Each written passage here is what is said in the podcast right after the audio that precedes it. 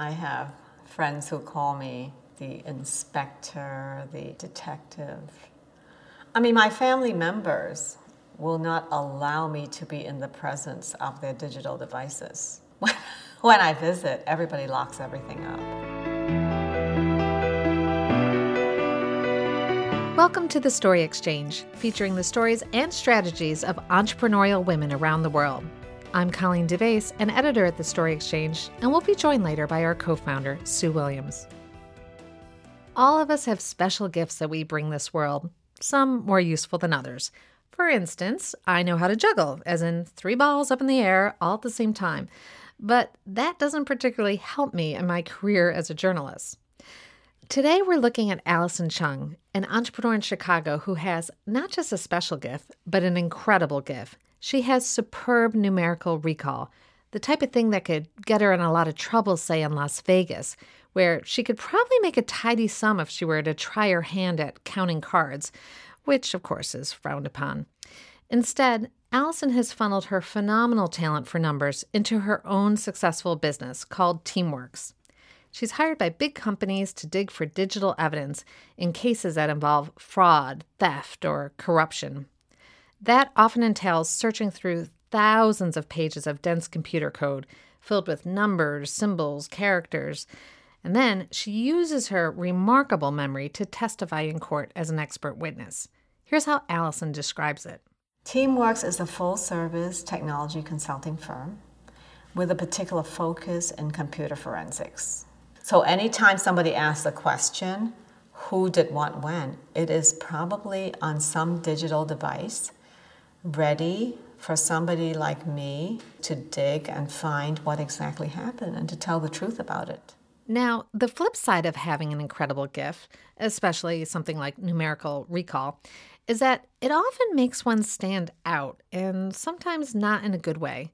As we'll hear later, Alison is not wired like most people. She's funny, she's exceptionally smart, but she sometimes behaves in ways that are different or eccentric or just plain odd. But somehow she has managed to turn all of that into a competitive advantage. We wanted to find out more, so we headed to the Windy City. If you go to our website, thestoryexchange.org, you can watch a video we produce, which shows Alison at work. Today, we're going to share snippets of that conversation this is a good story to listen to if you yourself have an unusual gift, or maybe you know someone who does, or you're simply interested in the stories of people with exceptional talent. Sometimes being different is an asset, and we hope Alison's story inspires others who are different to find their own successful paths in life.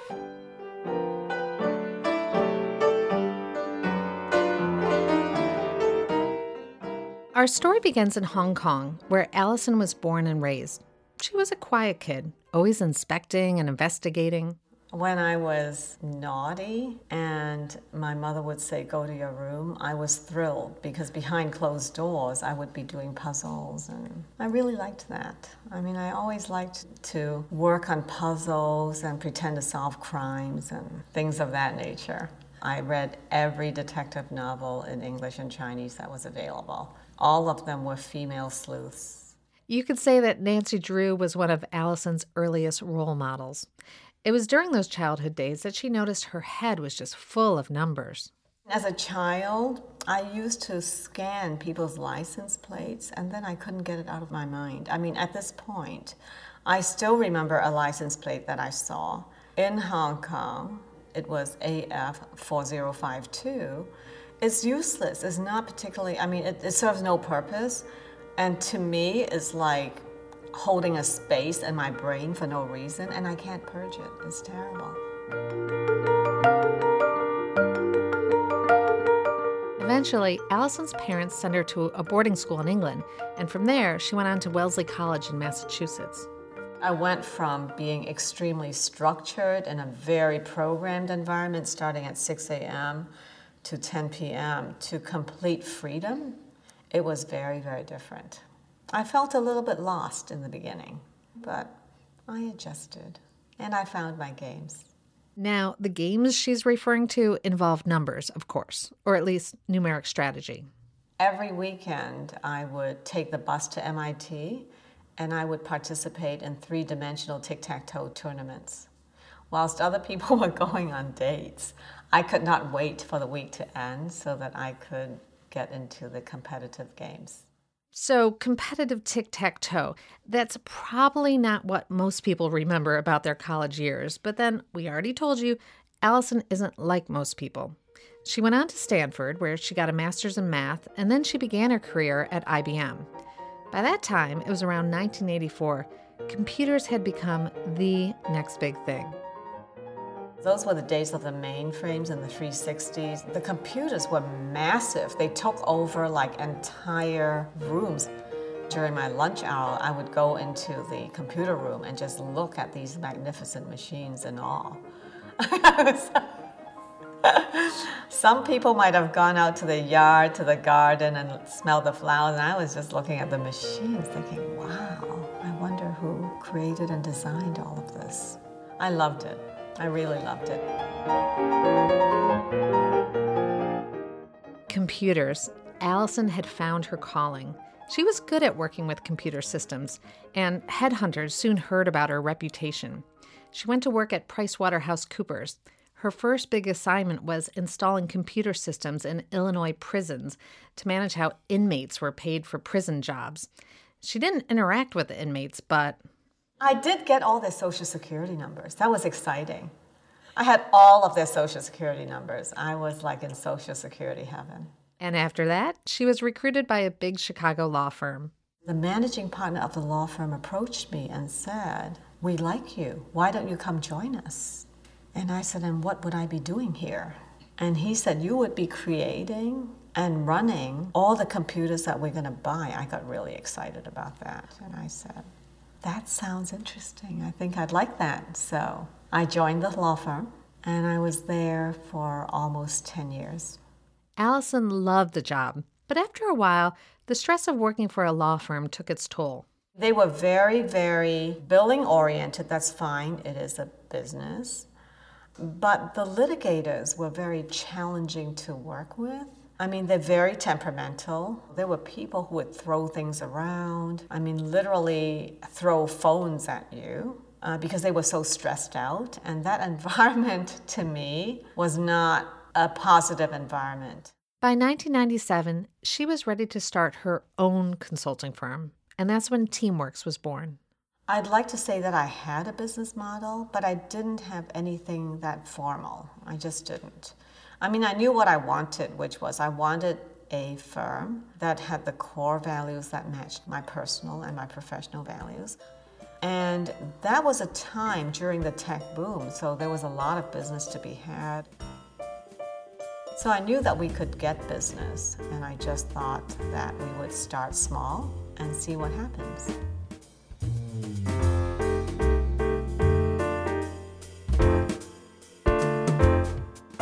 So that's the first part of Alison's story, and we'll continue in just a bit with how she got into computer forensics. By the way, she's been hired by dozens of clients at this point, and while she wouldn't disclose annual revenue, we do know that she typically bills $300 to $500 an hour, so she's making a very good living as a digital detective. But first, let's take a step back and look at Alison's unusual gift for numbers. At the Story Exchange, we always look at the unique pieces of a woman's background that make her an exceptional entrepreneur. If you've never checked out our site, please do so. It's thestoryexchange.org. We're a nonprofit media company and we produce articles and videos about women business owners. I am being joined now by Sue Williams, co founder of the Story Exchange, who spent a day with Alison in Chicago and produced a video profile of her for our site. Hi, Sue. Hi, Colleen. So, Sue, I'm so curious. What's Alison like in person? Well, Alison is fascinating and Alison is complicated. I first met her a number of years ago at a business lunch, and I, I, was just completely fascinated by her. She told me about her obsession with numbers and how they stayed in her head, and that at times it was distracting and almost painful. Oh, wow. But there's more to Alison than numbers. You know, she's very focused and very centered. She meditates for a couple of hours every morning. She's a Buddhist. And when we went to film her at her home, she played the piano for us, and she's very gifted. It was quite beautiful. It's a way for her to relax. And she also sees that she is a bit different, and she's actually very funny about it, and she certainly doesn't try to hide it. Yeah, and you know, some of the music that we're hearing in this podcast is actually Alison playing her piano.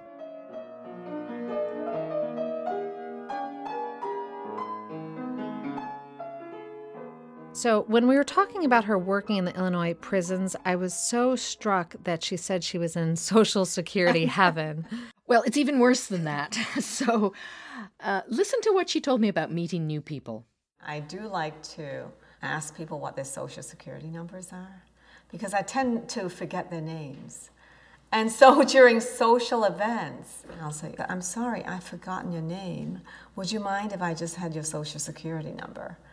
And I tend to remember numbers a lot easier than I do people's names.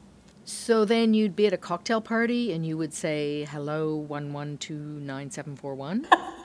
I used to. It got a lot of attention. It was just easy for me.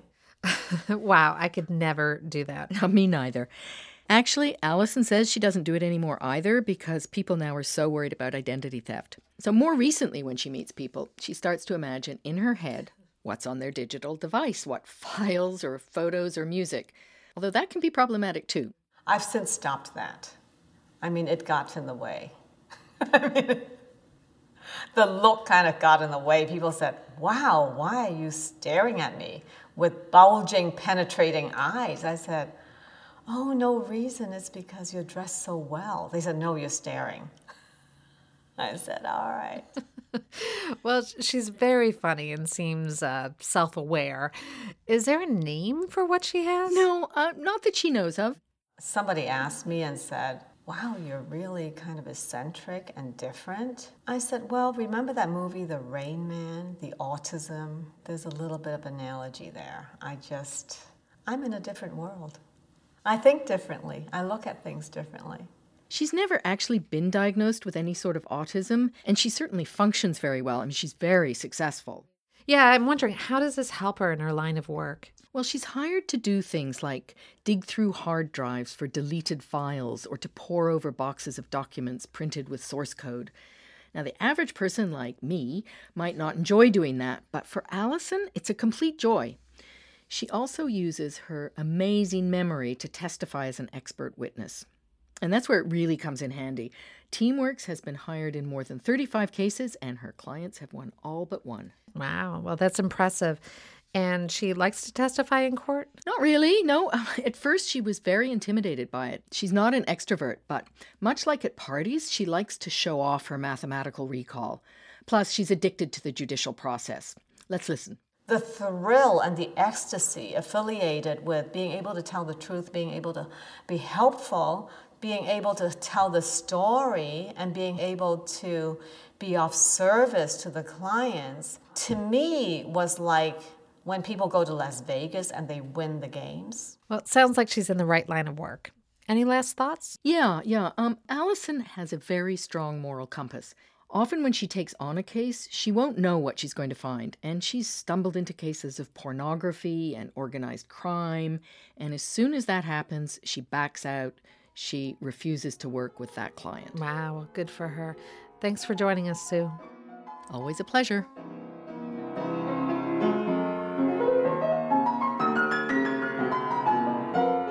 Sometimes people ask me and say, When does it get busy for you? And I say, You know, whenever there's lying, cheating, and dishonesty, it's busy. And I'm sorry to say that we're a little bit on the busy side. We've been sharing the story of Alison Chung, who started TeamWerks back in 1997. We wanted to take a look now at how, a few years back, she began to specialize in computer forensics. These days, when crime is committed, chances are you can find evidence of it on an iPhone or an Android, a tablet, a laptop, a desktop computer. It turns out that Alison, with her love of computers and her years of experience at a law firm, was a natural fit for the field. We fell into the forensics. I received a call from some law firm partners I had known, and they said, We need somebody to go through more than 20 boxes of computer code. The client had written a one line 50 million write off, and the IRS is questioning whether or not that one line item write off is valid. Needless to say, Alison was happy to take on the project. I was really excited. And all the team members, we poured over it. We looked at the box after box after box. And after three weeks, I called the partner back and I said, okay, I have the answer. And I told him what I thought had happened. And he said, oh, that sounds really good, Alison. And what are you doing tomorrow? Much to Alison's surprise and dismay, the partner asked her to testify as an expert witness in the case. I said, Whoa, whoa, whoa. You're talking to a woman who doesn't talk very much? I don't market well. I'm not glib. I am not smooth. I said, I don't know what this is about, but this is sounding a little bit on the unpleasant side. What if something goes wrong? Don't worry, we're not going to blame you. Now, 15 years later, I know better than that, but that was like my first case. And I said, All right, I'll try my best. The next day, Alison hopped on a plane and prepared to testify for the very first time. And then we all marched over to the IRS offices, and then the door opened, and I'll never forget this. There were five men in half glasses, and they looked very stern. And they said to our legal team, Good morning, who is that girl?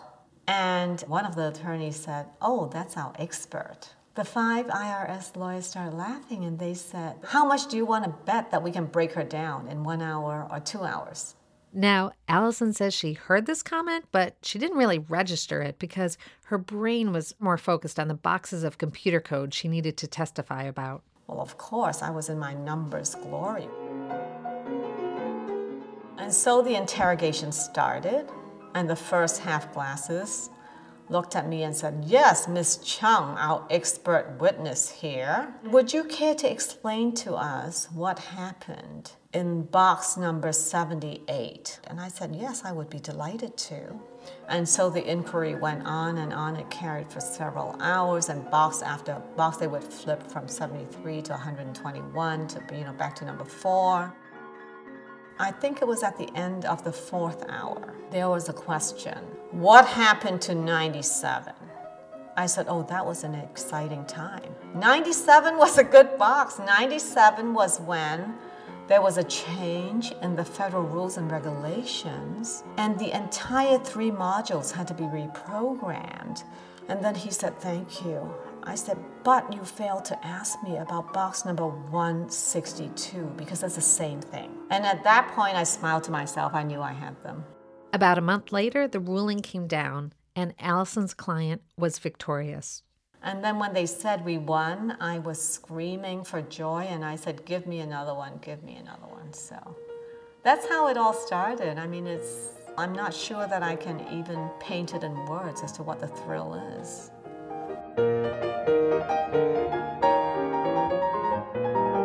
Alison still does IT consulting. This past year, she was hired by the city of Chicago for a long term project involving traffic violations. But computer forensics is truly her passion, plus, it pays more. Remember, she always wanted to be a detective. I just didn't know that I was going to be a digital detective. I kind of thought that I was going to solve mysteries, the missing bonnet. Then it became digital. It's a lot of fun. I wouldn't trade this for anything. Since the recession, many of Teamwork's cases have involved corporate clients who fear that top level executives have stolen company secrets when they're fired or laid off. The first thing she advises those clients keep every device that the executive has ever touched. We investigate phones, smartphones. We can tell you the text messages that were sent and when they were sent, even if they're erased at times. iTouches, Macs, IBM PCs. I mean, everything that has a digital storage device. While business has been good, there are, of course, some drawbacks. TeamWerks took a hit after the financial crisis when clients dragged their feet about paying bills. But far worse, Alison says her identity has been stolen and her home burglarized. It goes without saying, a lot of people don't like her prying eyes. I have thought that I might be in physical danger doing this job only because of the robberies. Uh, but I'm going to continue doing what I do, and I think when it is my time, that's when it will be. I'm not fearful, no. I have taken the necessary precautions, and I think that's enough.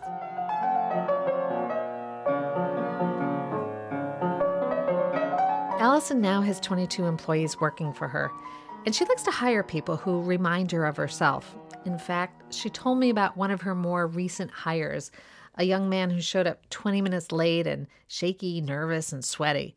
Against the advice of her team, he got the job, and he's been one of her top performers. How many emails did you recover? It was over a thousand emails. Oh, wow. And a lot of it was confidential email. Great, great.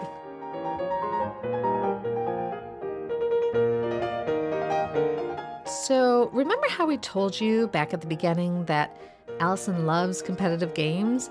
Well, she still does. A few years ago, she briefly became addicted to an international computer game where she became number one in only three days. She had to remind herself that she had a company to run. In Vegas, she does not go there. Too tempting. Fortunately, she can get her kicks out of work.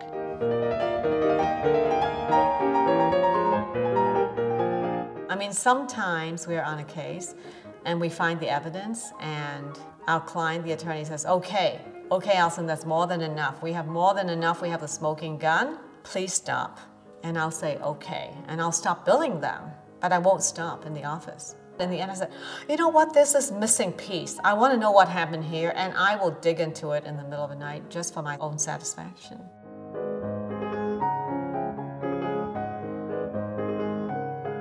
Join us next time to hear more stories about innovative and inspirational women doing the things you'd never dream of. Or maybe you would. This has been the Story Exchange. If you like what you've heard, visit our website at thestoryexchange.org, where you'll find news, videos, and tips for women entrepreneurs. I'm Colleen DeBaise. Editing help provided by Nusha Balian. Production coordinator is Michelle Ciata. Interview recorded by Sam Shin. Executive producers are Sue Williams and Victoria Wong.